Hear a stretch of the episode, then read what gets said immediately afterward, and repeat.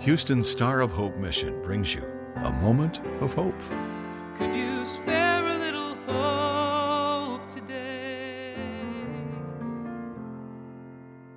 In God's eyes, your obedience is what proves your love to Him. John 14 and 15 says, If you love me, you will keep my commands. In order to keep His commands, you must know what they are. All of God's commands can be found in the Bible, which is God's Word. And to many, this may sound elementary. But the truth of the matter is, many people know right from wrong, but still choose to take the crooked, wide road instead of the straight and narrow road. The crooked road is the way of self satisfaction through sin deceit, anger, rage, malicious behavior, slander, and dirty language, thus proving to God that you love His creations more than He who is our Creator.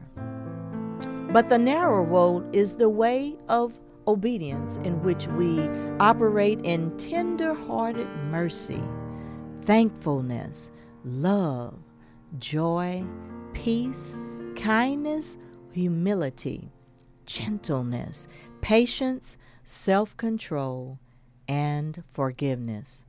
This narrow road is the only road that leads to life, and according to Matthew 7 and 14, there are few that find it. Few find it because it is so easy to option to follow your fleshly desires. It is much harder to deny yourself and instead follow the ways of the Lord. But there is always hope through our Lord and Savior. He can navigate you to obedience avenue through the power of His Holy Spirit. When you find it, stay on that road. This is Geneva Devon.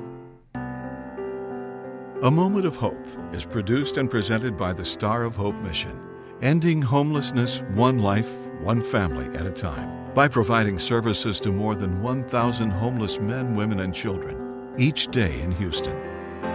Could you spare a little hope today? For more information or to donate to the Star of Hope mission, please visit sohmission.org.